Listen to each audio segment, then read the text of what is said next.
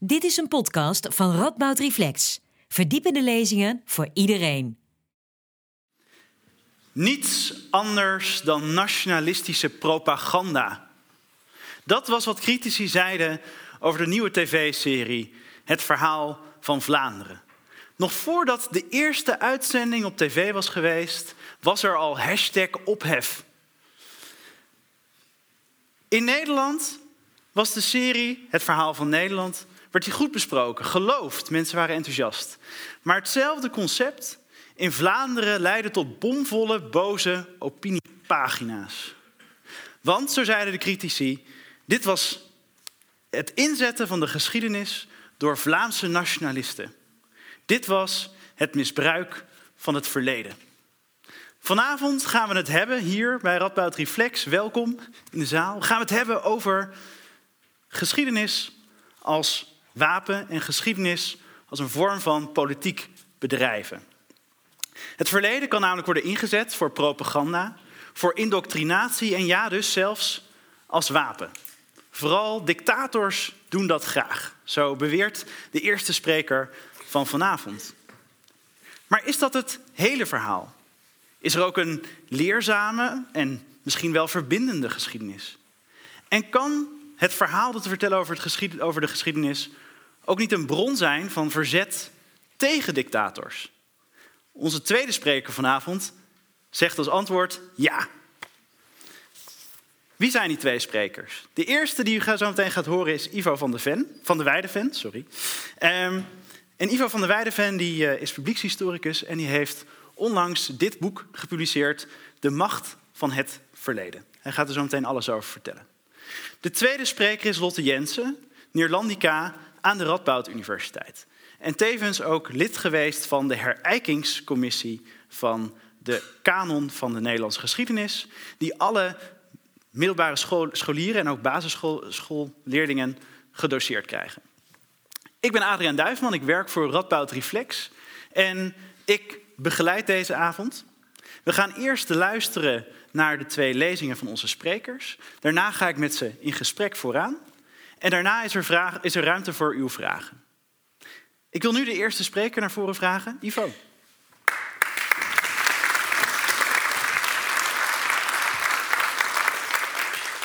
Ja, dankjewel Adriaan voor je introductie. Dank jullie wel allemaal dat jullie hier toch op een maandagavond met z'n allen uh, naar deze zaal zijn gekomen om uh, te leren, te luisteren naar verhalen over geschiedenis als wapen.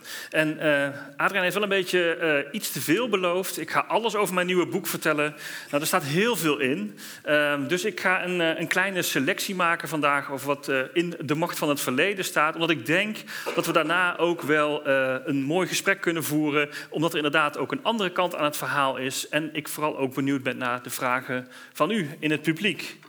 Nou ja, de macht van het verleden. Uh, bij wie denk je dan eh, aan, aan wie denk je dan? Dat is eh, natuurlijk deze man, Vladimir Poetin. Uh, dit is hem tijdens zijn toespraken, een van de twee toespraken die hij hield voorafgaand aan de oorlog in Oekraïne. En um, hij hield een verhaal dat Oekraïne onterecht losgeweekt was van Rusland. En uh, dat klonk voor sommige mensen nieuw in de oren. Het is een beetje een warrig verhaal over hoe Lenin verkeerde grenzen had getrokken, stukken van Rusland had weggegeven, hoe het Westen uh, Oekraïne had gebruikt als een uh, springplank of wilde gebruiken als een springplank om Rusland aan te vallen. Maar wie Poetin al een tijdje volgde, die moet vaststellen dat hij niet echt iets nieuws vertelde. Een jaartje eerder of een halfjaartje eerder, in de zomer van 2021, had hij een uitgebreid essay geschreven 5000 woorden over de historische eenheid van Rusland en Oekraïne. En uh, nou, daarin zei hij onder andere, dit is een tweet van het Russische ministerie van Buitenlandse Zaken over dat essay, dat de Russen en Oekraïners één volk zijn één geheel vormen.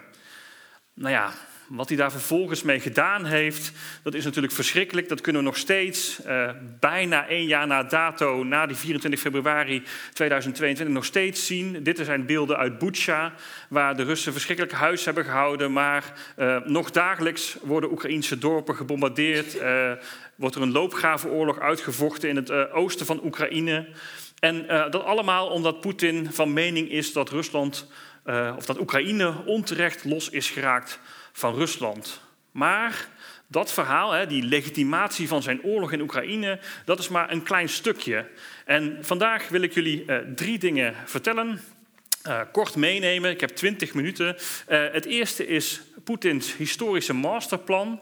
Want dat verhaal over Oekraïne dat maakt deel uit van een veel groter geschiedenisverhaal wat Vladimir Poetin vertelt.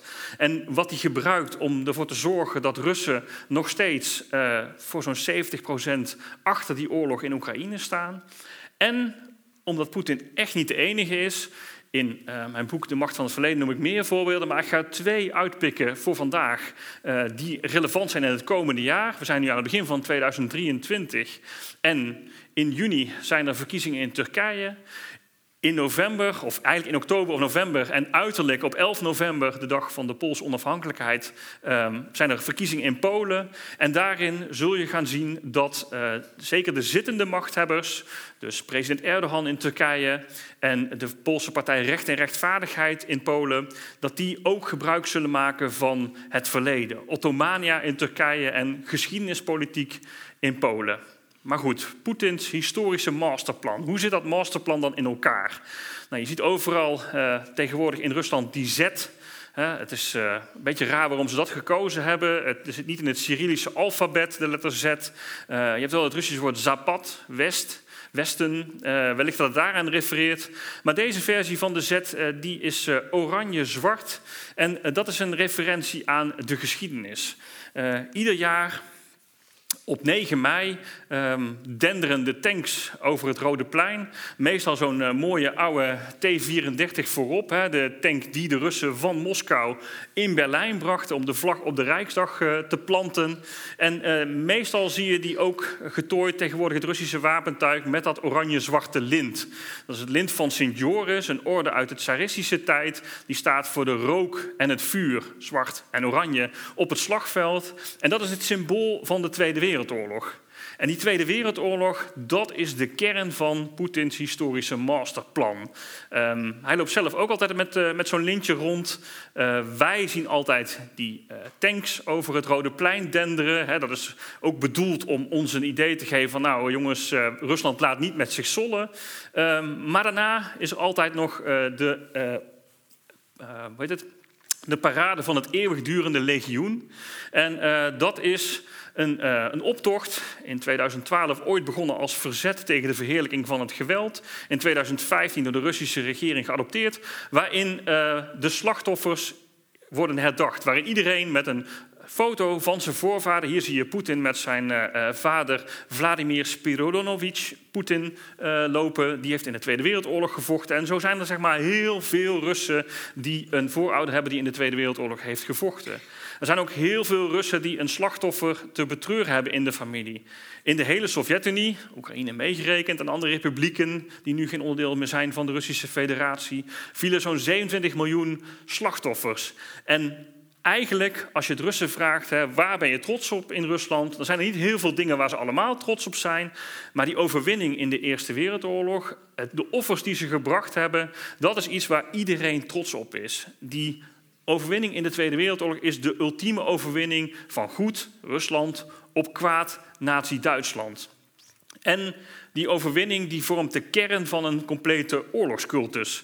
Uh, dit is een, uh, een foto van de hoofdkathedraal van de strijdkrachten van de Russische Federatie. Die staat op een uur en een kwartier met de trein uh, van Moskou of met de auto, maakt niet zoveel uit. En uh, daarin uh, wordt die Tweede Wereldoorlog weer centraal gezet. Hij is in 2020 uh, geopend, 75 jaar na het einde van de, de, Tweede Wereldoorlog. Op 9 mei was de bouw klaar. Op 21 juni uh, werd hij geopend, werd hij ingewijd door patriarch Kirill. Dat is de dag dat Nazi-Duitsland de Sovjet-Unie binnenviel in 1941. Um, die grote koepel in het midden die is 19,45 meter uh, breed. Um, de torenspits, de hoogste torenspits is 75 meter hoog, allemaal symboliek. En dat gaat binnendoor. Je kunt over oude metalen dingen uh, lopen die zouden bestaan uit omgesmolten Russische tanks, die allemaal zijn gegoten in landkaarten, die slagvelden uit de Tweede Wereldoorlog eh, voorstellen. En er wordt een heel erg duidelijk verband gelegd tussen religie, je ziet hier de heilige Alexander Nevsky, en militaire overwinningen. Er staan hamers en sikkels in de glas- en loodramen. Het is zeg maar echt een, een, ja, een religieus iets geworden. Het is het centrale punt. En in die kerk, als je naar die mozaïeken gaat kijken, dan zie je allemaal uh, ja, Russische overwinningen tegen vijanden van buitenaf. En die vijanden die kwamen meestal, als je het aan de Russen vraagt, of vooral als je het aan Vladimir Poetin vraagt, uit het Westen. En die kerk die staat in iets, en dat heet Park Patriot. Het vaderlandslievende park, om het zo maar te zeggen. Uh, het is een, een element van een complex wat echt helemaal gewijd is aan oorlog en aan geschiedenis. Eh, hier zie je schoolkinderen die eh, tussen de Duitse tanks doorlopen, les krijgen over de, over de Tweede Wereldoorlog. Die schoolkinderen kunnen vervolgens ook buiten over modern wapentuig eh, klauteren. Uh, de hele Russische geschiedenis wordt samengevat in het Patriot Park. En die hele Russische geschiedenis bestaat uit oorlog en overwinningen. En die schoolkinderen kunnen ook, als ze willen, uh, een uniformpje aantrekken en een kopie van de Rijksdag uit bordkarton gaan bestormen. Die staat er ook opgesteld. Uh, wat ik wel opmerkelijk vind, is dat uh, de jongste toevoeging aan die Rijksdag, die glazen koepel, die is toch echt van ver na de Tweede Wereldoorlog. Maar die hebben ze voor het gemak toch maar uh, erop gezet. Of dat nou bewust of onbewust is, is een beetje de vraag. Maar er is dus een cultus van oorlog, een cultus van het heden en het verleden, die samen vloeien in dat park Patriot. En die vloeien eigenlijk ook samen in de Russische geschiedenis. Ik zei het al, de Tweede Wereldoorlog is het centerpunt, hè, is het middelpunt, is de overwinning van goed op kwaad, maar is ook zeg maar de grote overwinning die Rusland zijn status als supermacht bezorgde. En het is ook zeg maar vooralsnog de grootste overwinning tegen die eeuwigdurende vijanden die Rusland altijd bedreigen. En dat staat in schoolboeken, dat staat tegenwoordig in wetboeken, de grondwet, eh, het wetboek van strafrecht. Als je een andere mening toegedaan bent, dan is dat strafbaar in Rusland. Maar je kan het ook eh, niet alleen in het Patriot Park gaan ervaren, maar ook in multimediacentra die eh, de Russische regering samen met de Russisch-Orthodoxe Kerk heeft opgetrokken in alle grote steden van Rusland. Of in ieder geval van plan is dat te doen. Er zijn nu 23 van dit soort tentoonstellingen. Rossia Moja Historia, Rusland Mijn Geschiedenis. En je kunt die in alle 23 uh, eh, locaties gaan bekijken. En het is telkens hetzelfde verhaal wat verteld wordt. En nu kan ik dat verhaal uit de doeken doen, maar ik heb niet zo heel veel tijd vandaag. Dus uh, laat ik het gewoon even kort door een uh, filmfragment uit de doeken doen. Да, я оккупант. И я устал извиняться за это. Я оккупант по праву рождения. Я агрессор и кровожадный урод. Бойтесь. Это я терпел зверство польских интервентов во времена смуты. Но чем закончилась их интервенция? Это я сжег Москву, чтобы не отдать ее Наполеону. Но как закончил Наполеон? Это я сидел в окопе у Волоколамска, понимая, что нацистов удержать не получится. Где теперь те нацисты? Где их проклятый Гитлер? Ко мне домой приходили все, кому не лень. Турки, англичане, поляки, немцы, французы. Земли хватило на всех. По два с половиной метра на каждого. Поймите, мне не нужна ваша лицемерная свобода. Мне не нужна ваша гнилая демократия. Мне чуждо все, что вы называете западными ценностями. У меня другие интересы. Вежливо предупреждаю в последний раз. Не нарывайтесь. Я строю мир. Я люблю мир. Но воевать я умею лучше всех. С уважением, русский оккупант.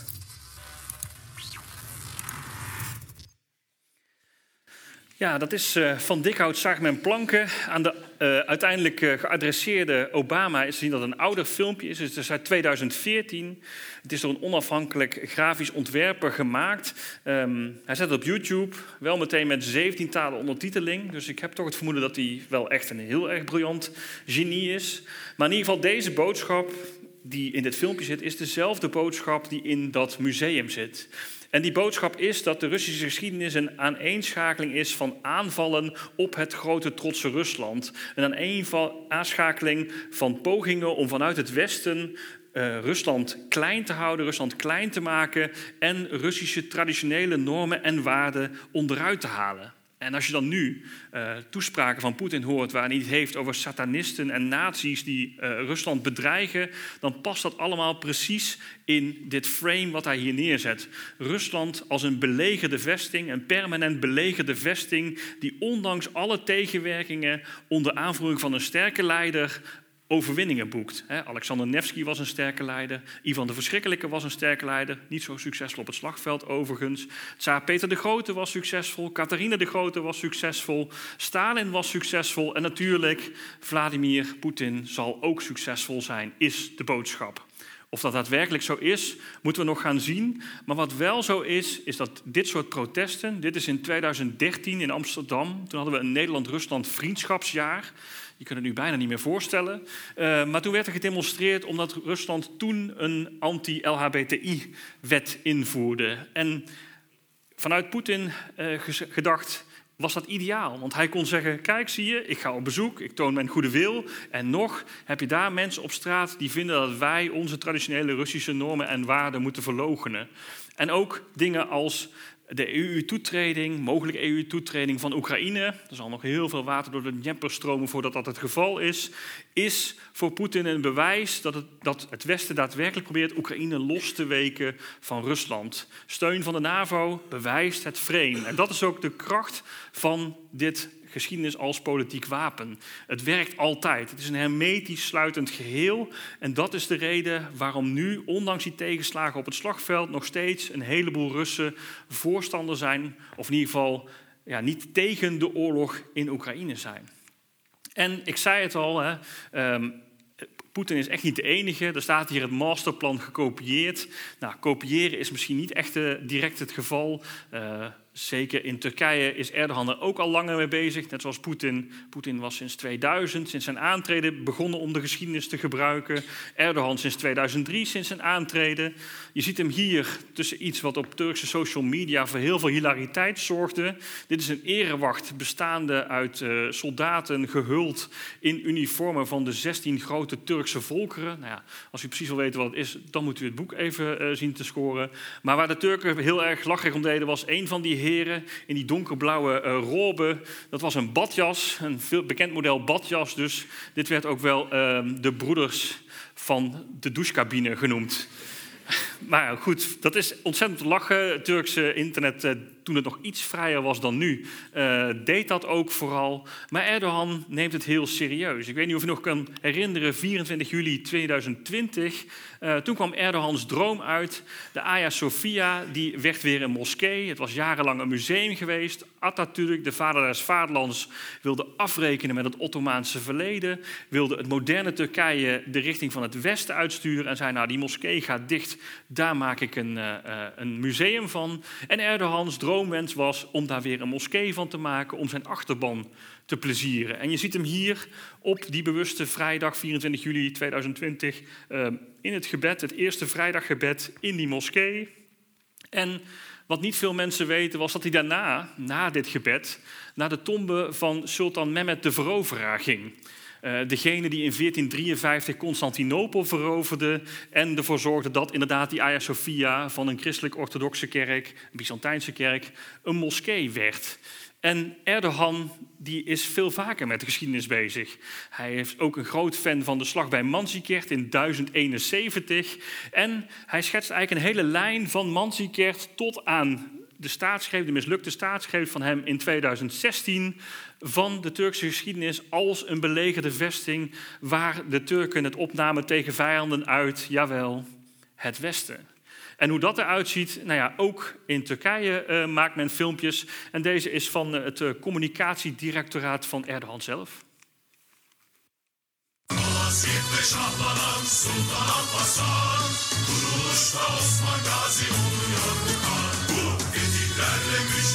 Sultanı Cihan çocuk kahraman Neredeyse binden geliyor yine aynı kan Dirilişte yeniden yazıyor destan Ruh ilahi kelimetullah bekliyor cihan İstikamet kızıl elma vermeyiz zaman Ja, dit filmpje uh, verscheen twee weken nadat uh, de Hagia Sophia een moskee is geworden. Uh, je ziet hier de belangrijkste mensen uit de cast van het filmpje nog eens naast elkaar. In het rood Mehmet de Veroveraar. in het zwart Osman I, de stichter van het Ottomaanse Rijk. Daarnaast in zijn harnas Ab Arslan, de leider van de Seldsjuken, die in 1071 de Byzantijnen versloegen bij Manzikert. Achterin, dat jongetje, uh, dat is een, uh, een kindsoldaat die in 1915 bij Gallipoli, of Sanakkale, als je het in het Turks zegt, uh, vocht tegen de Britten die probeerden het Ottomaanse Rijk dan onder te brengen. En de imam gaat voor in het gebed om de moskee te openen. Als je deze hele clip bekijkt, Kizil Elma heet hij, de rode appel, ik kan het van harte aanraden.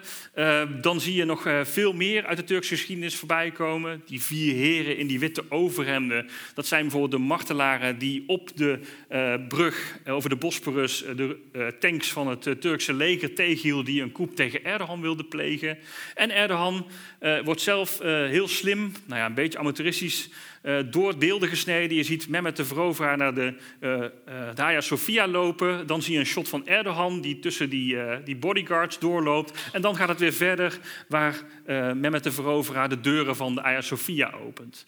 Maar het beeld wat hij oproept, dat is er eentje van het Westen, wat al, al eeuwenlang de Turken dwars zit. Hier zie je Sultan Abdulhamid aan het eind van de 19e eeuw, terwijl Bosnië wordt weggetrokken door Oostenrijk. Terwijl uh, Bulgarije wordt weggetrokken door de Russische tsaar. En er is eigenlijk een lange lijn, al dus Erdogan, een permanent belegerde vesting van uh, mensen die Turkije klein willen krijgen. Met dit als voorlopig het laatste uh, middel. In 2016 de staatsgreep die hij kon weerleggen door in te bellen bij CNN Turk via de iPhone, te facetimen en zijn aanhangers op te roepen om in opstand te komen. En je zult zien in de verkiezingen in 2023, 100 jaar Turkse Republiek, zal Erdogan nog meer die nationalistische trom, nog meer dat verleden uh, erbij halen om te zorgen dat hij, ondanks tegenvallende Turkse economische cijfers, toch die overwinning straks in juni in de bus zal slepen. En er is nog iemand die dat in, nou ja, en dan krijg je dus dat hij dit soort dingen, uh, ja, dit is een oude cover uit 2013 van Erdogan als sultan. Hij wil weer terug naar dat verleden, maar het is eigenlijk veel breder. Hij trekt een veel breder beeld van de geschiedenis om maar aan de macht te blijven als de nieuwe, de nieuwe sultan. Nou, ik had het al over de recht en rechtvaardigheid in Polen. Je ziet hier de man die in Polen achter de schermen eigenlijk de machtigste man is, de vicepremier Jaroslaw Kaczynski. Hij staat hier voor een beeld van Józef Pilsudski, de vader des vaderlands in Polen, die op 11 november 1918 de onafhankelijkheid uitriep, Polen weer terug op de kaart zette, want dat was in de 18e eeuw opgedeeld door Pruisen, door Oostenrijk-Hongarije, door de Russen. En eh, in 1918 keerde het terug enige tijd op de kaart om vervolgens in 1939 het Molotov-Ribbentrop-pact tussen Hitler en Stalin hier op deze beroemde cartoon weer uit elkaar getrokken uh, te worden. En de Polen zeggen, we hebben heel hard gestreden om die onafhankelijkheid toch weer terug te krijgen. We hebben geprobeerd de bezetter te verdrijven. We hebben Joodse uh, mensen laten onderduiken en geholpen. En wat kregen we daarvoor terug? Uiteindelijk stank voor dank. But in exchange for all that we do, we are betrayed. The free world distances itself from us, leaving us behind the Iron Curtain. Despite our scars from the war, we still resist.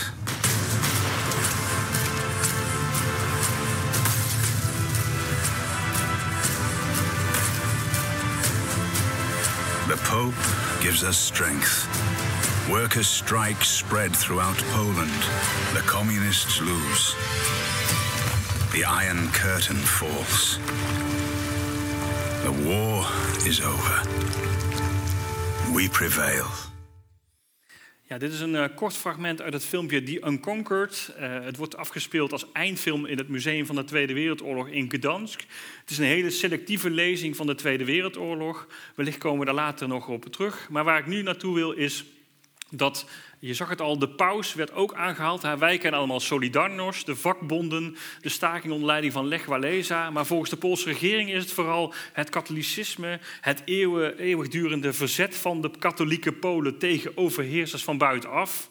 Nou, u hoort al een bekend thema, hè? tegen uh, overheersers van buitenaf die Polen een kopje kleiner willen maken. En daar zijn ze nu nog steeds mee bezig. Uh, dit is uh, een rechtspools tijdschrift, Verprost, uit 2017. En je ziet hier uh, Angela Merkel, toen nog eurocommissaris Jean-Claude Juncker... en Guy Verhofstadt en Martin Schulz, toen beide Europarlementariërs... op een foto van Hitler gefotoshopt met... ze willen ons weer um, overheersen als kop uh, erboven. En dat is het sentiment wat de Poolse regering nu ook uitdraagt in Polen. Wederom wordt Polen bedreigd, niet alleen vanuit die boze buurman in het oosten, Rusland, maar ook vanuit Brussel, vanuit Duitsland, net zoals dat al eeuwenlang gebeurde. En je kunt maar het beste op de Poolse regering stemmen, de zittende Poolse regering, om te voorkomen dat het opnieuw misgaat. En in Polen is er ook geen andere geschiedenis meer mogelijk, omdat men daar, net als in Rusland, wetten heeft ingevoerd, een instituut voor nationale herinnering heeft opgesteld, wat heel veel uh, uh, van die musea, zoals dat Museum van de Tweede Wereldoorlog, beheert, wat die filmpjes heeft gemaakt, zoals die Unconquered, en er zijn nog een aantal meer op het YouTube-kanaal van, dat, uh, van dat instituut terug te zien. En door eigenlijk het verleden vast te leggen, probeert die uh, Poolse regering de toekomst ook vast te leggen. En dat zie je ook gebeuren in Turkije, dat zie je ook gebeuren in Rusland. En uh, hoe dat dan verder precies in zijn werk gaat, daar gaan we vanavond over uh, discussiëren. Maar u kunt het ook nalezen in het boek uh, De Macht van het Verleden, of de gelijknamige podcast bij Podemo, die daar mee samenvalt. maar laten we vooral eerst nog gaan luisteren naar wat Lotte Jensen over hetzelfde onderwerp te zeggen heeft. En daarna gaan we het gesprek erover aan ook met u in de zaal. Maar als u daar nog meer wil weten, dan kunt u terecht uh, in mijn boek. Dank alvast voor uw aandacht.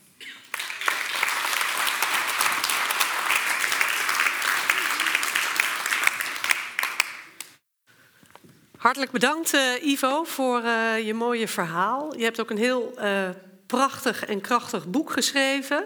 De macht van het verleden, geschiedenis als politiek wapen, waar ik met veel plezier enkele hoofdstukken uit heb gelezen.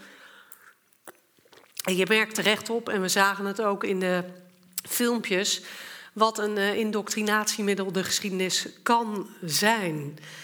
Tal van politici en machthebbers die hebben die geschiedenis de afgelopen decennia als een soort grabbelton gebruikt, waarmee ze hun eigen visie onderbouwden. Of het nu om het huidige Rusland, Groot-Brittannië, want daar heb je ook een hoofdstuk over in je boek, gaat, of uh, bijvoorbeeld uh, Turkije. Ze gebruiken dit soort uh, dictators, mag je wel zeggen, de geschiedenis selectief en met een ideologisch oogmerk. En niet zelden nemen ze het met de historische feiten niet zo nauw. De wijze waarop Poetin de geschiedenis manipuleert om zijn eigen handelen te rechtvaardigen, is daarvan een sprekend voorbeeld, zoals Ivo overtuigend liet zien. Voor alle duidelijkheid, ik betwist deze inzichten niet, maar ik zou er wel graag een ander perspectief naast willen leggen. Want even zo vaak fungeert de geschiedenis ook als een positieve kracht. Als een politiek wapen dat mensen samenbindt in tijden van nood of rampspoed bijvoorbeeld. De mechanismen zijn exact hetzelfde. ook dan gebruiken gezagsdragers en publicisten de geschiedenis selectief, met een politiek oogmerk. En ook dan zijn historische feiten soms ondergeschikt aan het retorische doel. Kortom, de geschiedenis kan ook een bron van veerkracht zijn. Een politiek en mentaal wapen met heilzame effecten, waarbij de geschiedenis een bron van veerkracht, saamhorigheid en solidariteit tussen groepen burgers kan zijn. Ik zal uh, drie functies van de geschiedenis als politiek wapen in een meer positieve zin eruit lichten, om uh, er een perspectief naast te leggen. Want nogmaals, ik ben het er bepaald niet mee oneens. Het is heel overtuigend, maar we kunnen geschiedenis als politiek wapen ook op een andere manier belichten. Ten eerste, een van de drie functies. Ten eerste kan geschiedenis ook een effectief wapen zijn om de veerkracht te verhogen. Wanneer een land of een gemeenschap onder druk staat. Sprekende voorbeelden daarvan zijn te vinden in de vele toespraken van president Zelensky. Want we kunnen natuurlijk ook naar Oekraïne kijken en de manier waarop zij nu geschiedenis inzetten om juist uh, veerkracht te mobiliseren. President Zelensky verwijst herhaaldelijk naar historische episodes waarin Oekraïne onder druk stond. Neem bijvoorbeeld de periode van de Holodomor. De hongersnood die in de jaren 1932-33 zo'n 3,5 miljoen mensen het leven kostte. Die hongersnood was het gevolg van de Sovjetregering onder leiding van Stalin. En de ramp wordt jaarlijks op de vierde zaterdag van november in Oekraïne en Canada en Oekraïnse gemeenschappen uh, over de gehele wereld herdacht. Dit jaar, u ziet hier trouwens ook een uh, verbeelding of een beeld van uh, die herdenking, die recente herdenking. Dit jaar sprak Zelensky daarbij de volgende woorden en ik citeer uit de Engelse vertaling uit de New York Times. Once they wanted to destroy us with hunger. Now with darkness and cold, he said.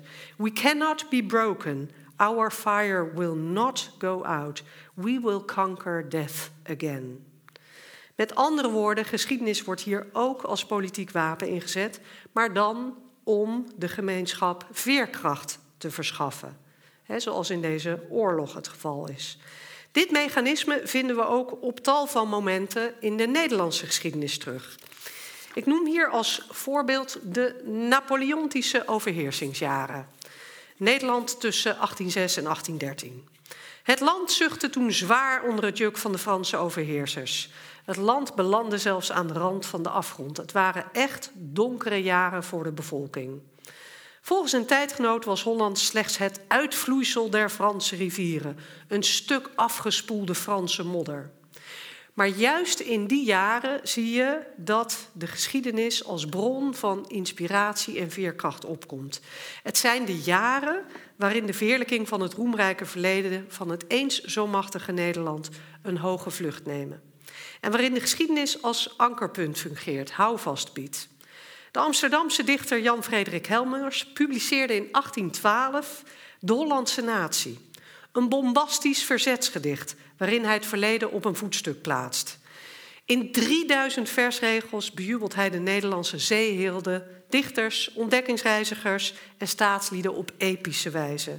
Het begint ongeveer zo. Ik juich, geen hoger hel heeft ooit mijn ziel gestreeld dan dat ik, o Nederland, ben op uw grond geteeld. Nou, de eerste twee versregels ken ik uit mijn hoofd. De volgende 2998 niet. Um, maar het gaat zomaar door. Eén grote verheerlijking van het verleden. En hij was niet de enige. Tal van publicisten verheerlijkten toen het verleden als nooit tevoren en goten de geschiedenis in een mal die eigentijdse politieke doeleinden diende. Schrijvers probeerden het wezen van de natie te vangen door te wijzen op de onderscheidende kenmerken van haar cultuur en inwoners. En zoals ik in uh, Verzet tegen Napoleon heb betoogd, werd toen de ideale Nederlander geboren. De schrijver Adriaan Loosjes ontwierp een soort blauwdruk van hoe de ideale Nederlander eruit moest zien. En dat deed hij in de historische roman Maurits Lijnslager. Dat was een historische figuur, een koopman. Hij werd in het symbolische jaar 1600 de slag bij Nieuwpoort geboren, 17e eeuw dus. Hij werkte hard, hij was godvruchtig, verdraagzaam, redelijk, deugdzaam, verlicht en vereerde zijn voorouders.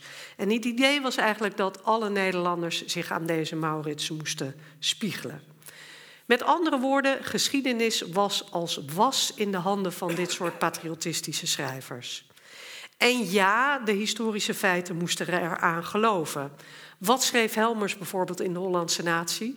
Geen bloed kleeft aan onze handen toen hij schreef over het veroveren van de koloniën. Nou, latere generaties hebben hem daarom besmuikt en terecht.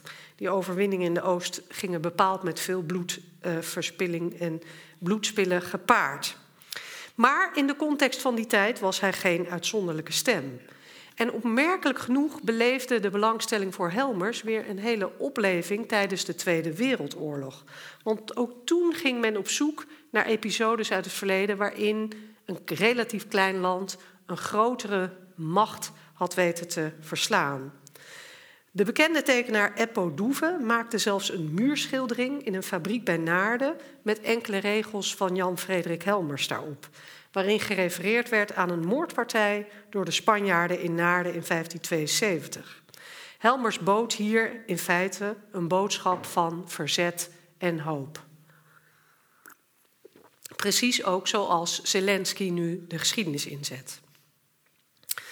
Ten tweede kan de geschiedenis ook fungeren als een wapen om de solidariteit onder burgers te verhogen. Om solidariteit te bevorderen.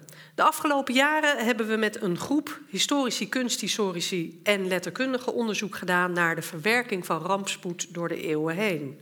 Onder andere overstromingen en branden. En dan blijkt geschiedenis een effectief politiek middel om gemeenschappen meer verbondenheid te laten ervaren en om ze tot solidariteit aan te zetten. In preken, gedenkboeken, gedichten en krantenpublicaties wordt vaak teruggekeken naar eerdere rampen, naar de geschiedenis daarvan en gewezen op de burgerplicht om anderen te helpen. Die burger die moest zich ook nadrukkelijk Nederlander voelen en in actie komen voor andere landgenoten. Zo'n gevoel van nationale verbondenheid kan dus ook heel constructief zijn en wordt gestoeld op een gedeelde geschiedenis. Onze moderator van vanavond, Adriaan Duiverman, hoopt in april over de intrinsieke relatie tussen geschiedenis, identiteit en solidariteit te promoveren op dit onderwerp. Andere publicatie uit het project is verbonden door Rampspoed eh, van Fons Meijer. Die laat zien hoe geschiedenis in feite emoties opwekt die constructief worden ingezet om mensen tot doneren aan te zetten. En over iets meer dan drie weken is het 70 jaar geleden dat de watersnoodramp van 1953 plaatsvond. We gaan dan weer terugkijken natuurlijk. Het gaat gepaard met documentaires, activiteiten, herdenkingen. En dat eikpunt, dat is mijn betoog, die geschiedenis, die is dan ook een moment waarop weer saamhorigheid wordt ervaren, gemeenschapsvorming. Precies die watersnoodramp van 1953 heeft een ongekende vrijgevigheid in Nederlanders losgemaakt. Nooit eerder in de Nederlandse geschiedenis werd er zoveel gedoneerd aan medeburgers, aan landgenoten, maar ook van over de grenzen heen stroomden de dubbeltjes en kwartjes binnen voor de slachtoffers hier. er kwamen stofzuigers uit Amerika, citroenen uit Italië. Uh, Denemarken was het land dat per hoofd van de bevolking het meeste schonk aan de Nederlanders. Waarmee ik maar wil zeggen dat geschiedenis ook een bron kan zijn van solidariteit, internationale solidariteit zelfs. Um, het is ook niet voor niets een van de 50 vensters in de kanon van Nederland, die watersnoodramp. Uh, watersnoodramp. En dat brengt me bij de derde en laatste functie van geschiedenis als politiek wapen, maar dan in een meer positieve zin, namelijk de emanciperende functie. Want geschiedenis is ook bij uitstek het wapen van de emancipatie. En dat kan positieve uitwerkingen hebben. Tot dan toe onderdrukte groepen zoeken houvast in de geschiedenis om hun stem en groepsidentiteit te versterken. Denk bijvoorbeeld aan de vrouwenemancipatie. Publicisten en politici zoeken naar rolmodellen in de geschiedenis om hun eigen verhaal kracht bij te zetten. Heldenverering heeft al snel een negatieve connotatie, daarom gebruik ik hier liever het woord rolmodellen. En zonder rolmodellen geen historische verandering. Hier ziet u een voorbeeld, een briefkaart uit 1908 van de Vereniging voor het Vrouwenkiesrecht. Bij uitstek een vereniging met een politiek oogmerk, waarop Kenau Hasselaar wordt afgebeeld. De uh, vrouw uit Haarlem die kokende olie over de Spanjaarden zou hebben gegoten en met haar vrouwenleger de Spanjaarden zou hebben weten te stuiten uh, tijdens de opstand in Haarlem. En haar strijd voor vrij denken en spreekrechten gold als inspiratiebron. Want de vrouw streed ook in die tijd, ik citeer die Vereniging voor Vrouwenkiesrecht, opnieuw een moeilijke strijd. Nou, ik, ze noemde zojuist al de kanon van Nederland, waarvan ik in de uh, herijkingscommissie zat. Die kanon is in 2006 door de commissie uh, onder leiding van Frits van Oostrom gepresenteerd. En in 2020 herijkt onder leiding van James Kennedy.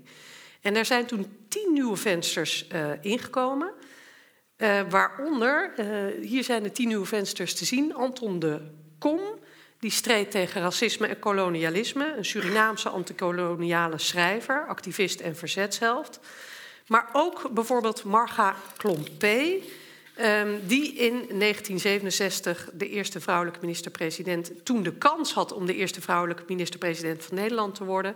Maar daar was het land nog niet rijp voor en ze werd toen uh, wel. Um, uh, degene, zoals wel een van degenen die de Algemene Bijstandswet van 1965, die Nederlanders levensonderhoud garandeert, uh, mede vorm gaf.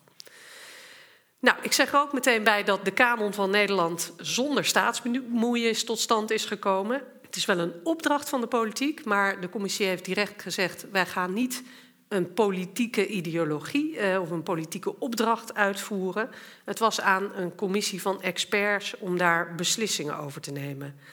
Dat neemt niet weg dat zo'n kanon toch een min of meer een, een, een geschiedeniswapen zou kunnen zijn, maar dan een educatief instrument. Het wordt wel gebruikt in het onderwijs en heeft dus veel invloed op wat leerlingen meekrijgen over de geschiedenis van Nederland. En onherroepelijk weerspiegelen de keuzes uh, ook onze eigen tijdse behoeften, perspectieven en noden van de tijd. He, het is natuurlijk niet voor niets dat er nu aandacht is voor Anton de Kom, dat er meer vrouwen in die kanon zitten en dat er uh, meer diversiteit is nagestreefd en representaties van verschillende provincies. Nou, wat riep de meeste discussie op? Dat was met name de vervanging van Marga Klompé. Daar stond eerder Willem Drees. Daar waren uh, veel mensen het uh, niet mee eens. Uh, politici die lieten onmiddellijk van zich horen. Een van de eerste die een tweet de wereld instuurde was Geert Wilders. Die vond het een schande dat we Willem Drees uit de kanon hadden gegooid. Voor alle duidelijkheid, hij is niet uit de kanon gegooid. Maar je klikt nu op het venster van Mark Compé en dan krijg je hetzelfde verhaal. En is Willem Drees een naam die daar ook genoemd wordt. Maar het perspectief is anders. Uh, goed, tweet van Geert Wilders. Niet lang daarna ook Lodewijk Asscher, die toch erg droevig was dat het boegbeeld van socialisme uh, niet langer een venster was. Zo wisten wij toch uh, populistisch rechts en socialistisch links met elkaar te verbinden op wonderlijke wijze. Hoe dan ook, waar mij om gaat is dat geschiedenis ook een emancipatoire wapen kan zijn. Door aan nieuwe groepen een stem te geven nieuwe voorbeelden en rolmodellen te creëren. En dat kan dus in die zin ook een positieve uitwerking hebben. Kortom, dat de geschiedenis misbruikt kan worden als politiek wapen door machtsbeluste potentaten, dat is zonder meer waar. En dat heeft Ivo ook overtuigend laten zien. Maar de geschiedenis is een veelzijdig politiek wapen en heeft ook constructieve functies, zoals het bieden van veerkracht en het creëren van saamhorigheid en solidariteit binnen gemeenschappen en het naar voren schuiven van rolmodellen die een belangrijke emancipatoire functie kunnen vervullen. Soms is de geschiedenis een nationaal slagveld, maar er zijn ook tal van momenten aan te wijzen waarin de geschiedenis verbindt en solidariteit bevordert. Dank voor uw aandacht.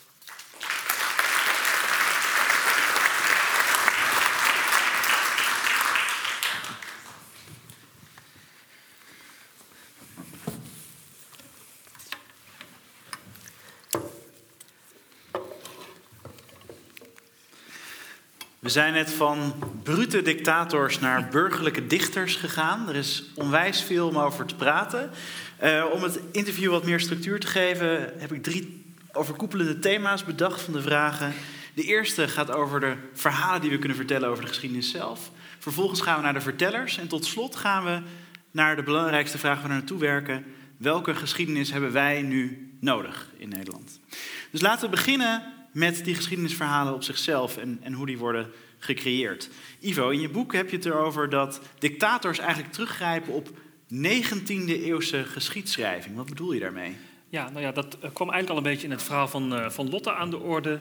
Uh, in de 19e eeuw, de opkomst van de nazistaat, ging men voor het opbouwen van de natie op zoek naar een verhaal om die natie een fundament te geven. En dat vond men heel gauw in de geschiedenis. De geschiedenis is noem ik het ook al in mijn boek, de hoeksteen van de nationale identiteit. Het is de kern van je verhaal. Hè. Iedereen heeft verhalen over zichzelf. Iedereen wordt in zijn identiteit gevormd door de verhalen die hij heeft over zijn verleden. Je hebt vaste anekdotes in, uh, in de kroeg met vrienden. Ik zie er daar nog een paar zitten in het publiek. Uh, je hebt uh, met je familie verhalen, anekdotes. En zo is dat ook met je, de groep waar je bij wil horen. Um, ik weet niet of we al meteen te ver de diepte ingaan met de ingebeelde gemeenschappen en dergelijke. Maar in ieder geval, een groep heeft een verhaal nodig. En um, ja, die geschiedenis is het verhaal van de natiestaat in de 19e eeuw. En dat is een tijdje gedisqualificeerd geweest door de excessen in de 20e eeuw, eh, de Eerste Wereldoorlog, eh, vooral ook de Tweede Wereldoorlog. En daarna is het nationalisme, in ieder geval bij ons in West-Europa, een beetje terzijde geschoven als iets met een kwade reuk. Maar um, ja, we hebben het eigenlijk laten liggen en vervolgens zijn anderen daarmee mee opnieuw aan de haal gegaan. Dat, uh... En inmiddels uh, winkelt uh, Michiel de Ruiter bij de Jumbo. um, ja. Maar Lotte, hebt ook een, een boek geschreven over uh, de verheerlijking van het verleden, over die 19e-eeuwse geschiedschrijving. Waarom was het juist, Ivo stipt het ook kort aan, maar waarom was juist die 19e eeuw dat moment dat die geschiedschrijving nodig was? Ja, er was toen wel een belangrijke gebeurtenis, namelijk dat Napoleon uh, verslagen werd en dat veel Europese landen hun eigen identiteit weer opnieuw gingen uitvinden. En er is dus eigenlijk niets, dat heb ik van Joep Leersen geleerd, onderzoeker op het terrein van nationalisme-studies. Eigenlijk is er helemaal niets nationaals aan nationalisme. Want het is een proces dat zich dan in alle landen van Europa uh, voltrekt. Het houdt in dat uh, land probeert zichzelf een identiteit te creëren door op zoek te gaan naar helden, uh, heroïsche verhalen uit het verleden. Maar daar past ook een, een, nieuw volkslied bij, bijvoorbeeld. Niet voor niets was een van de eerste dingen die koning Willem I deed ook het uitschrijven van een prijsvraag voor een nieuw volkslied. Mm -hmm. En daar passen uh, ja, dichters bij die precies die roemrijke episodes uit het verleden eruit lichten. Dus een, een, een totale verheerlijking van het verleden. Maar was dit, dat nationale verleden dan een, een plotse uitvinding van die 19e eeuw? Bestond dat nog helemaal niet? Nee, er zijn wel wortels eerder te vinden uh, waarin er allerlei ingrediënten klaar liggen die in die 19e eeuw als het ware als een soort, uh, ja, je zou bijna zeggen, bij elkaar geroerd worden en in een um, politiek-ideologisch kader worden geplaatst.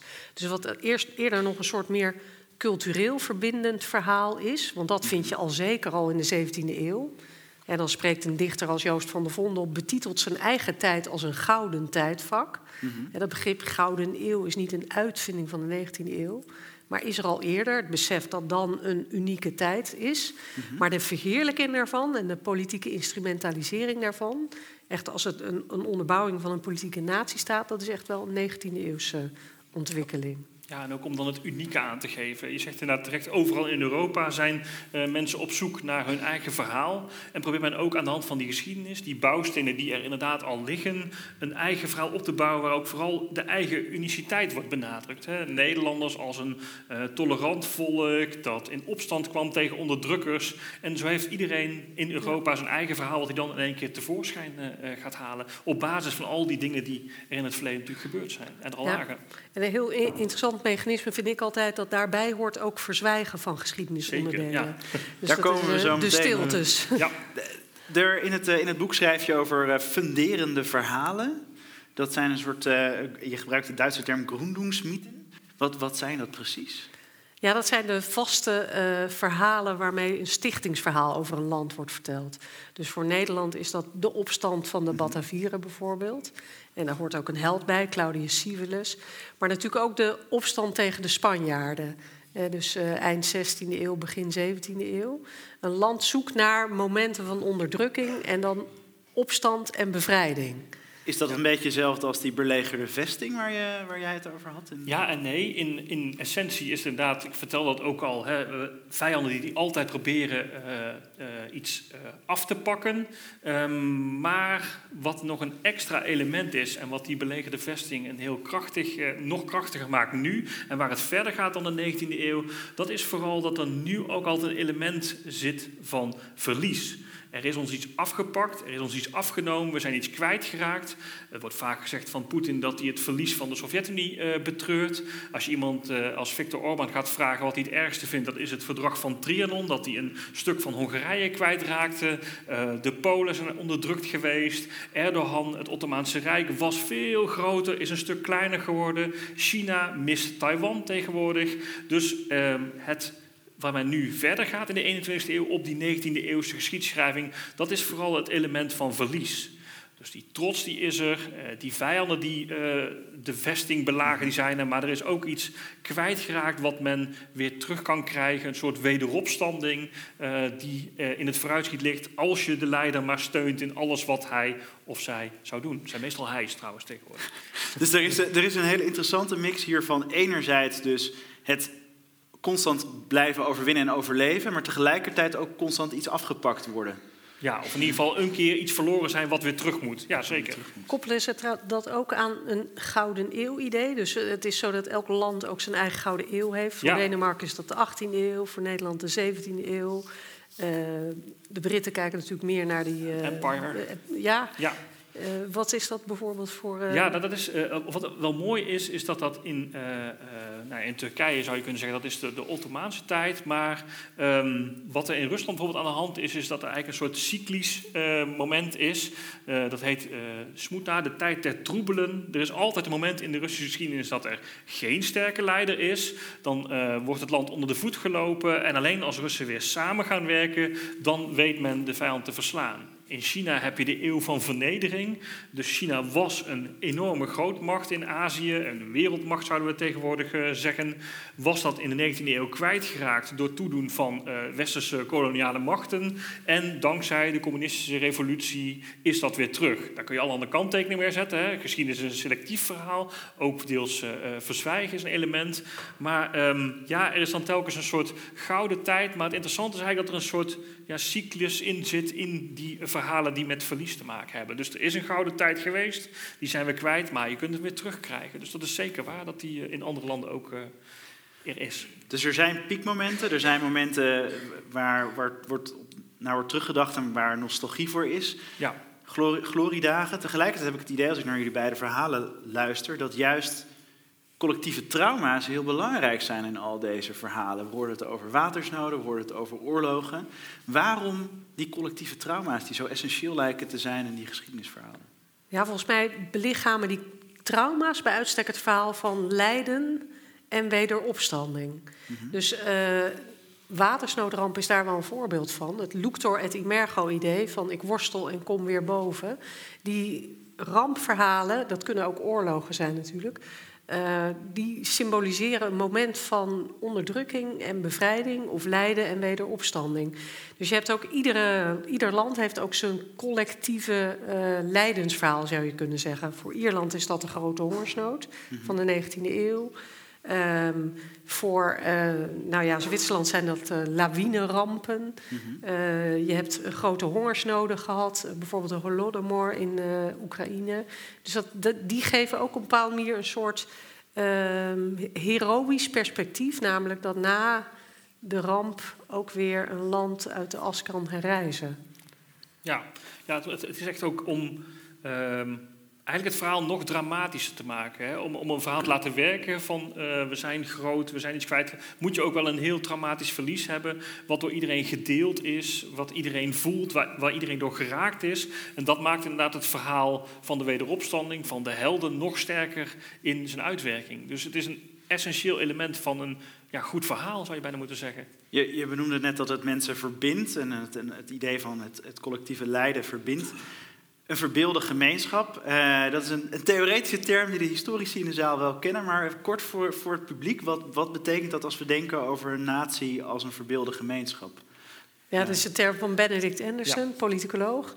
De imagined community. Het idee is dat, hoewel ik u allen hier in de zaal niet ken, persoonlijk, misschien twee of drie mensen, wij ons toch op een bepaalde manier verbonden voelen. Maar dat komt eigenlijk door de media die wij allemaal tot ons nemen. De massamedia. We kijken elke avond, of veel mensen kijken elke avond naar het NOS-journaal, lezen kranten, hebben toch een bepaald, en zeker via de NOS-app bijvoorbeeld, een bepaalde manier krijgen we het nieuws binnen. En dat maakt dat wij ons toch als Nederlanders via verhalen en media verbonden voelen. En dat kunnen vele gemeenschappen zijn. Uh, dus het Nederlanderschap is daar één van. Maar dat kan natuurlijk ook zijn dat je Europeaan voelt of eerder Groninger of uh, Nijmegenaar. Dus elke keer als ik de NOS-app open, doe ik eigenlijk een soort nationalistische daad. Uh, nou ja, ongemerkt stap jij in een vertoog dat uh-huh. eigenlijk door een instituut voor jou wordt opgesteld. Uh-huh. Ja. En neem jij met duizenden tegelijk, want het gaat uh-huh. steeds sneller, hetzelfde verhaal je op en hetzelfde perspectief. Ja, wat, wat ik wel heel mooi vond, ik heb ooit een keer een interview met eh, Benedict Anderson uh, gekeken. En daarin vertelde hij van, ja, de natie, dat is eigenlijk niet iets... Hij noemt het expres een ingebeelde gemeenschap en geen verbeelde gemeenschap. Dan zou het betekenen dat het niet bestaat. Maar hij zegt, je kan er niet echt naartoe, je kan het niet echt vastpakken... maar het is iets wat iedereen wel in zijn hoofd heeft. Hij gaf een heel mooi voorbeeld daarbij. Als je het silhouet van Nederland tekent dan zullen heel veel mensen op de wereld zeggen van, ja, wat is dat voor blob? En iedereen in Nederland zal zeggen, oh, dat is Nederland. En dat is gewoon die ingebeelde gemeenschap die in ieders hoofd zit en die versterkt wordt inderdaad door zo'n uh, ja, massamedia landschap waar we allemaal in samen wonen. Hmm.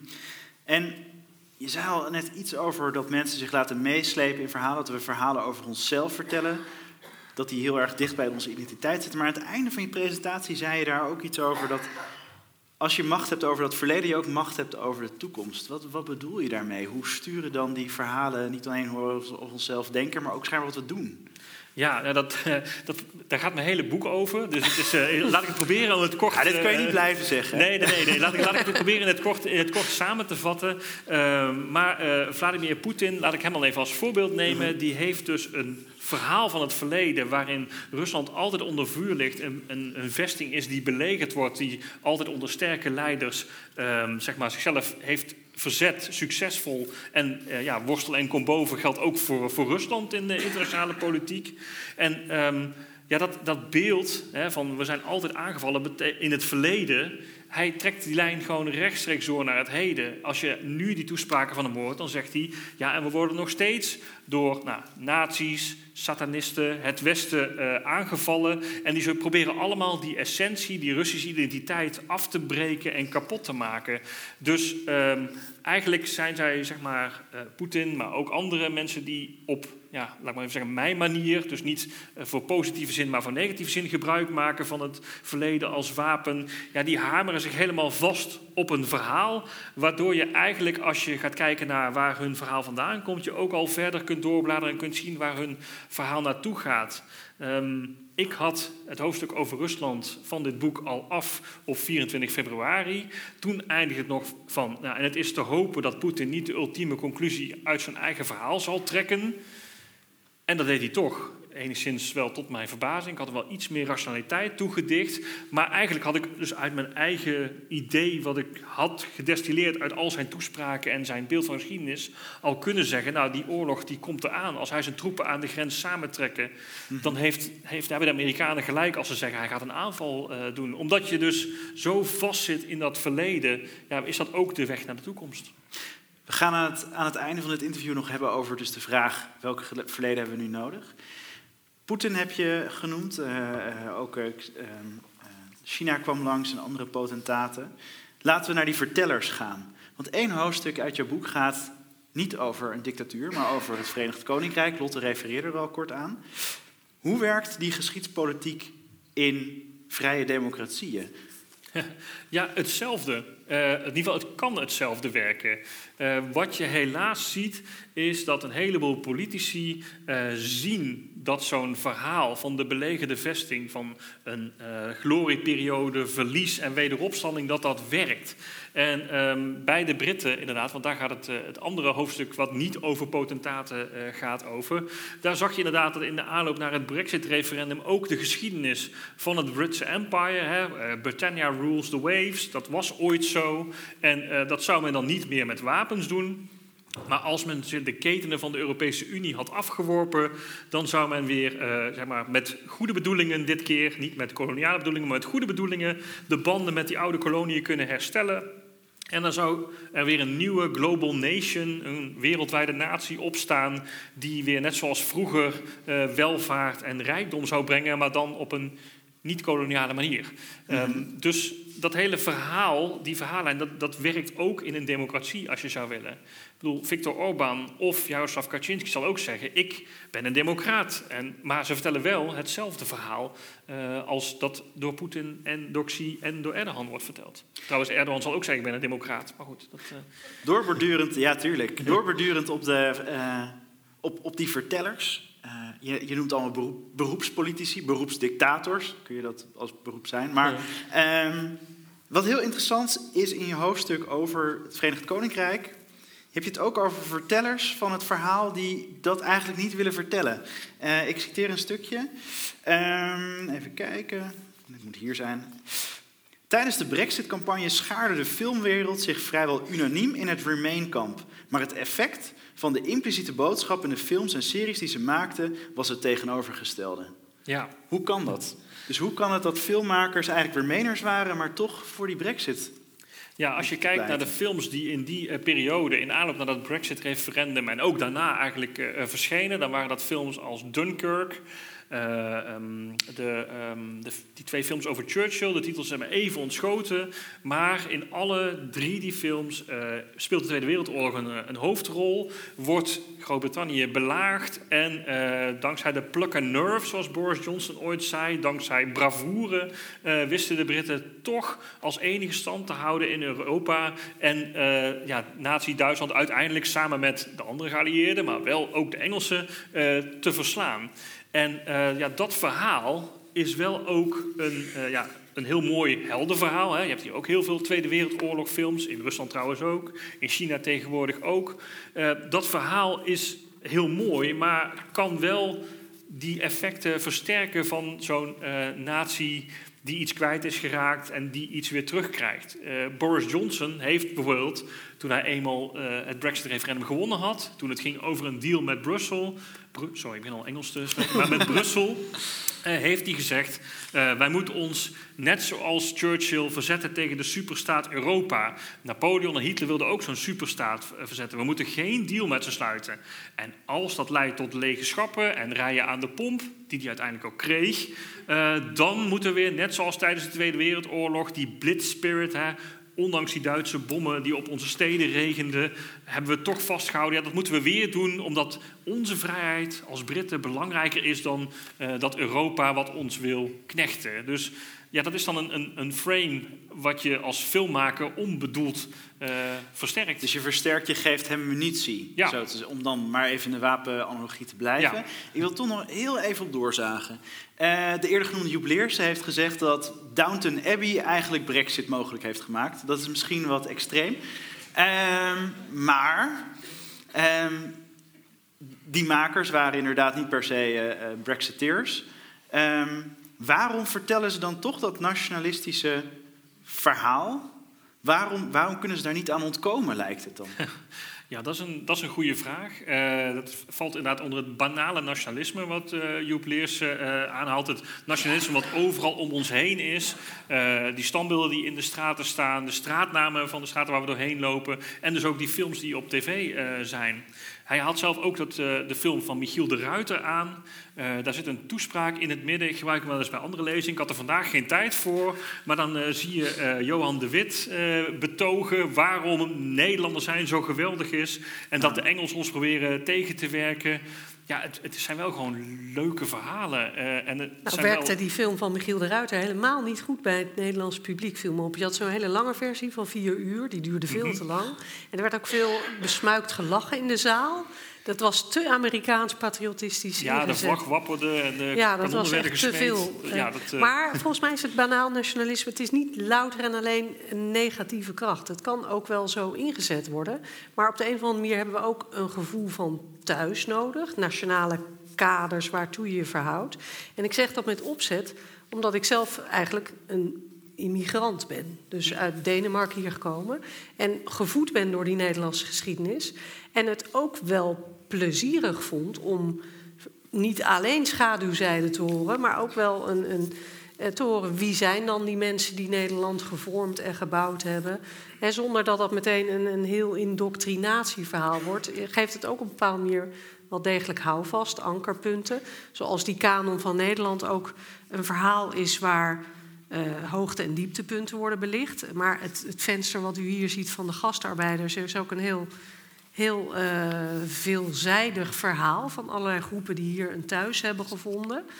Um, dus, dus de geschiedenis is wel, wat dat betreft, wat mij betreft, ook wel meer en ook positief bindend dan alleen maar banaal nationalisme, zeg maar. Dan gaan we weer naar een uiterste waarvan ik denk, ja, hoeveel mensen die langs een standbeeld wandelen, zullen meteen uh, daar een enorm nationaal gevoel bij krijgen. Niet zo heel veel, denk nee, ik. Heel veel mensen niet. Maar het gaat jubileers volgens mij in deze ook dat je omringd bent door nationalisme onbewust. Ja. En dat het inderdaad uh, je identiteit vormt, je, het verhaal ook het bindende element heeft. En uh, zolang het dan maar een evenwichtig verhaal is, zoals de kanon, met enerzijds de positieve kanten waar je trots en kracht kan aan ontlenen. En anderzijds de negatieve kanten waar je toch nog eens bij stil moet staan. Is het een goed idee? Voordat we uh, overgaan naar de jubileerse exegese, wat nog niet helemaal mijn bedoeling was. Uh, toch nog even, ik wilde naar die niet-politieke producenten van dit verhaal. Want Lotte, jij hebt het over al die burgerlijke dichters in het boek. En we komen zo meteen op al deze, deze onderwerpen. Het komt eraan.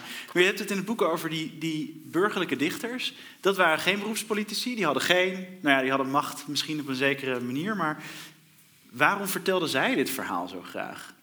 Wat was hun belang? Wat dreef hen? Nou, in ieder geval in de periodes die ik bestudeerd heb, is het ook echt verzetspoëzie uh, geweest. Dus de behoefte om te beschrijven wat Nederlanderschap dan is, wat het gevoel voor verbondenheid uitmaakt in weerwil van zo'n uh, buitenlandse onderdrukker. Dus tijdens de Napoleontische periode komt dat van onderop. Is het een breed gedeeld uh, cultureel gevoel om te laten zien wat het is om Nederlander te zijn in die tijd. Dus dat wordt ook echt uitgevonden en gemaakt, zeg maar. Invented traditions, zoals dat heet. Um, en, en waar het vandaan komt, is toch ook echt... Uit, in die zin zie ik de parallel meteen weer... uit angst voor het verliezen van die Nederlandse identiteit. Wat gaat er verloren als de Fransen het hier helemaal overnemen? Of later natuurlijk, tijdens de Tweede Wereldoorlog... ontstaan er ook verzetsmanieren... waarbij je meer de nadruk legt op de eigen taal... de eigen tradities, de eigen culturele normen. Uit angst om dat te verliezen. Dus het, het, functioneert wel altijd binnen een politiek kader. Dus ook al mogen het een, een, mag het een dichter zijn die ergens in een, achter een bureautje zit? Nee, ik denk toch dat die culturele uh, wortels eigenlijk ook wel de politiek kunnen schragen. Dus de Aha. politiek die put vervolgens ook uit die cultuur om dat in te zetten. Het is een wisselwerking. Uh, maar ook in tijden van vrede zie je wel heel sterk die behoefte onder, in ieder geval die periodes die ik bestudeerd heb, onder dichters en schrijvers om um, ja, eigenlijk dat, dat nationale gevoel te bevorderen. Ja. Dus het, het, is iets wat in de cultuur aanwezig is, uh, door filmmakers, door dichters. Politieke machten putten daaruit en proberen een verhaal te creëren. Soms, ja. ja, en ik hoorde net, je zei dat, dat geschiedenis als was was in de handen van die, van die figuren. Als het zo makkelijk is om een verhaal te creëren, waarom zit het dan alleen aan de rechterflank op dit moment? Waarom is er geen linksnationalisme? Of is dat er wel? Ja, dat is een hele terechte en goede vraag. Ja. Want niet voor niks zijn de voorbeelden die jij bespreekt natuurlijk ook uh, echt uh, ja, bepaalde landen met bepaalde leidersfiguren. Er is uh, wel geprobeerd aan linkerzijde, denk ik, om alternatieven te mm -hmm. formuleren. Daar komt ook vaak de kritiek vandaan dat het inclusiever moet, diverser, breder. nou ja, jij vertelde mij notabene voor... we begonnen herinnerde je me aan een poging aan linkerzijde, namelijk van Jesse Klaver. Die had een boek geschreven, ik geloof dat de titel Mijn Vaderland was. Uh, in een poging ook om zo'n verhaal neer te zetten, een, een ander verhaal van Nederland. Um, er zijn meer politici die uh, dit soort verhalen hebben geschreven. Maar op de een of andere manier blijft het, blijft het, uh, is het minder effectief, of wordt het althans niet zo op diezelfde manier nou ja, gedeeld. Je hebt, je hebt een, uh, in, in de VS heb je een uh, paar jaar geleden een initiatief gehad, het 1619 Project. Mm -hmm. Dat was, even kort samenvat, linkse geschiedschrijving. Dat uh, wilde het slavernijverleden in de VS een centrale rol geven in de geschiedenis. Juist om ook andere groepen die zich nu niet door de Amerikaanse geschiedenis vertegenwoordigd voelden, een plek te geven. Dat was bedoeld als een opening, maar dat werd natuurlijk onder Trump meteen een strijd. Hè. Hij zette daar de 1776 Committee tegenover, die met een compleet belachelijk verhaal kwam één dag voordat, die, voordat Biden werd geïnaugureerd. Ehm, dus dat, het probleem is ook gewoon dat het heel vaak meteen een tegenreactie oproept. Juist omdat die eh, verhalen van identiteit al zo lang geankerd zijn in de 19e eeuw, of in ieder geval heel vaak daarop uh, voortborduren, zijn verhalen die van linkerzijde komen, worden heel vaak meteen als, ja, die gaan er dan tegenin. En dan krijg je meteen ook van rechterzijde daar een hele sterke reactie op, waar heel veel mensen zeggen van, oh ja, dat moeten we niet doen. We moeten niet onszelf afschaffen, we moeten niet onszelf helemaal verloochenen. Juist omdat het een verhaal is dat mensen al zo lang kennen, is het heel moeilijk om dat bij te sturen, te veranderen en daar andere elementen mee te geven. Laten we dan uh, naar het laatste thema gaan.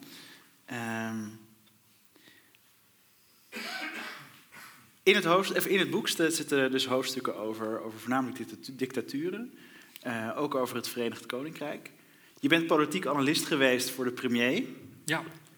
Je kent de Nederlandse situatie perfect, maar geen hoofdstuk over Nederland. Mag ik vragen waarom dat is? Ja, nou ja, enerzijds is dat omdat uh, je in Nederland, uh, we daar vrij netjes mee omgaan. Hè. Je hebt uh, de kanon, je hebt een herrijking van de kanon. Um, er zijn wel partijen in Nederland die daarmee uh, mee aan de haal gaan. Hè. Forum voor Democratie probeert uh, aan te haken op de Black Lives Matter demonstraties. Thierry Baudet gaat een bosje bloemen leggen bij Jan Pieterszoon Koen... omdat we onze helden wel moeten vereren. Um, dus dat zou je zeker ook wel als een soort ja, hoofdstuk kunnen toevoegen. Maar uh, in Nederland ja, gaan we hier dus, zoals ik al zei, vrij netjes mee om. Er staat wel een pleidooi voor een Nationaal Historisch Museum uh, in het regeerakkoord. Ik ben benieuwd of dat er met de huidige economische cijfers van, uh, van gaat komen. Maar in ieder geval, dan, gaan, dan, dan, begint het wel een beetje te, te schuiven. Um, maar het is vooral ook dat een goed verstaande misschien de elementen, de verhaallijnen die in het boek gebruikt worden door autoritaire leiders, maar ook in democratieën, zoals het Verenigd Koninkrijk, zoals de VS, eh, ziet en dan herkent als het in Nederland ook gaat gebeuren. Het gebeurt nu nog niet, mensen proberen het wel, um, maar ja, deze, deze het ging er mij vooral om dat mensen dat zouden herkennen. En dan zijn deze voorbeelden gelukkig nog sprekender dan dat het in Nederland is. Lotte, jij uh, houdt je bezig met onder andere dus de kanon die net genoemd is, die je ook, uh, uh, waar je net over verteld hebt. Um, waarom is zo'n kanon nodig? Ja, wat mij betreft is het echt een educatief instrument dat je historisch besef wil bijbrengen bij leerlingen. En dat er een x aantal gebeurtenissen en personen is waarvan je eigenlijk wel zou willen dat het de bagage van een leerling is. Eerste Wereldoorlog, Tweede Wereldoorlog, Um, uh, de periode daarna. Uh, dus dat, dat is historisch besef bijbrengen. En het interessante was, uh, ik was ook bij een discussie aanwezig in Vlaanderen, waar ze ook proberen zo'n kanon te maken. En dat is één grote politieke twist en modderpoel geworden. Daar komt wel een kanon na veel uh, ja, uh, problemen. Maar ik zat daar in een panel samen met Frits van Oostrom. En wij zaten over die Nederlandse kanon uh, te praten. En nou ja, het was allemaal een mooi project en goed gelukt. En redelijk ontvangen zonder al te veel kleerscheuren. En toen kregen wij het commentaar van een Vlaming in het panel. Wat zitten jullie daar complexloos Nederlands te zijn? Complexloos Nederlands. En dat was wel echt een eye-opener, want bij hun is alles politiek geladen. De taal, Vlaanderen versus Wallonië. Mm -hmm. Toen ze ons gingen uitleggen wat het probleem was met die kanon, zagen wij pas ook goed dat geschiedenis daar voortdurend nog steeds politiek wapen is. En ja. prijzen we ons gelukkig in Nederland dat het inderdaad, zoals jij dat zei, er fatsoenlijk, redelijk fatsoenlijk aan toe gaat. Het, er zijn wel discussies, maar er worden wel oplossingen gezocht. Er is nog een dialoog. Uh, goed, er zijn onverenigbare uitersten, maar er is nog een oneindig veel groter beschaafd midden. Uh, dus ja, nee, daar kunnen we ons mee, gelukkig mee prijzen. Maar het is niet alleen, je, je zei dat, dat, dat Nederlandse leerlingen de basiskennis moeten hebben van, van het verleden. Uh, maar eerder zei je al, als, migra als ja. Deense migrant, als we dat mogen zeggen. Zeker. Zeggen, uh, had jij ook eikpunten nodig van wat Nederlander zijn ja. is. Waarom zou je dat kunnen vinden in het verleden? Um, omdat het toch ook het verhaal vertelt van hoe een land geworden is zoals het is. Een van de lijnen uit die kanon is ook uh, het verhaal van het water. En Nederland als delta, dus het heeft handel gebracht, mm -hmm. uh, het heeft uh, vertier en plezier gebracht, maar ook overstromingen. Zo'n verhaallijn is ook toch vormend uh, voor wat een land is. Uh, noem het dan de identiteit van Nederland, het verhaal van Nederland. Maar biedt toch ook kaders waarin je kunt verhouden tot zo'n land en waarin je ook echt wel Nederlander kunt voelen. En ik schaam me er echt niet voor om te zeggen dat ik dat belangrijk vind om me ook onderdeel te voelen van de Nederlandse gemeenschap. Dat is gemakkelijker of eenvoudiger dan om je Europeaan of wereldburger uh, te voelen, omdat die kaders zoveel groter zijn. Mm -hmm. omdat je ook simpelweg woont en leeft in Nederland, vind ik het niet onbelangrijk om je daartoe uh, daar verbinding mee aan te gaan. Al zou het me wel een lief ding waard zijn als we ook nog iets breder kijken dan alleen Nederland en ook wel Europese aspecten meenemen. Juist omdat we nu ook proberen in Europa met elkaar samen te werken, uh, de grenzen van Europa weer opnieuw uh, onder druk staan, dan is het ook wel heel goed om bijvoorbeeld zo'n geschiedenis van Hongarije, zo'n geschiedenis van Polen te kennen. Juist ook omdat het daar zo'n contentieus onderwerp is. En, en, waarom niet gewoon gelijk wereldgeschiedenis? Nog groter? Ja, dat zou nog beter zijn. Maar dat, uh, nee, dat, dat, is onzin. Maar dat is een, een, een, misschien een te breed perspectief. Ik, uh, ik, moet het hier afronden. Er is nog heel veel om over te praten, maar er is helaas geen tijd voor. Ik bedank jullie hartelijk voor jullie uh, prachtige presentaties in het gesprek. Zometeen kunt u boven ook uh, boeken kopen van, van Lotte en van Ivo. Um, en wij blijven nog even in het kroeggedeelte helemaal bovenin. Of niet helemaal bovenin, maar niet hier, maar nou ja, de volgende trap omhoog. Uh, dus als u nog een uh, handtekening wilt in uw boek, dan mag u ons even aanschieten, hebben we besproken. Um, geschiedenis verbindt dus. De, uh, en, en, wat u hier heeft gemaakt is ook een beetje geschiedenis. Hopelijk was het niet een al te traumatische ervaring. Maar zometeen gaat u deze zaal uit en dan kunt u vertellen over wat u hier heeft meegemaakt. En hopelijk maken die verhalen ook de toekomst van, van u en van uw vrienden. Want ik hoop u volgende week weer bij Radboud Reflex te zien.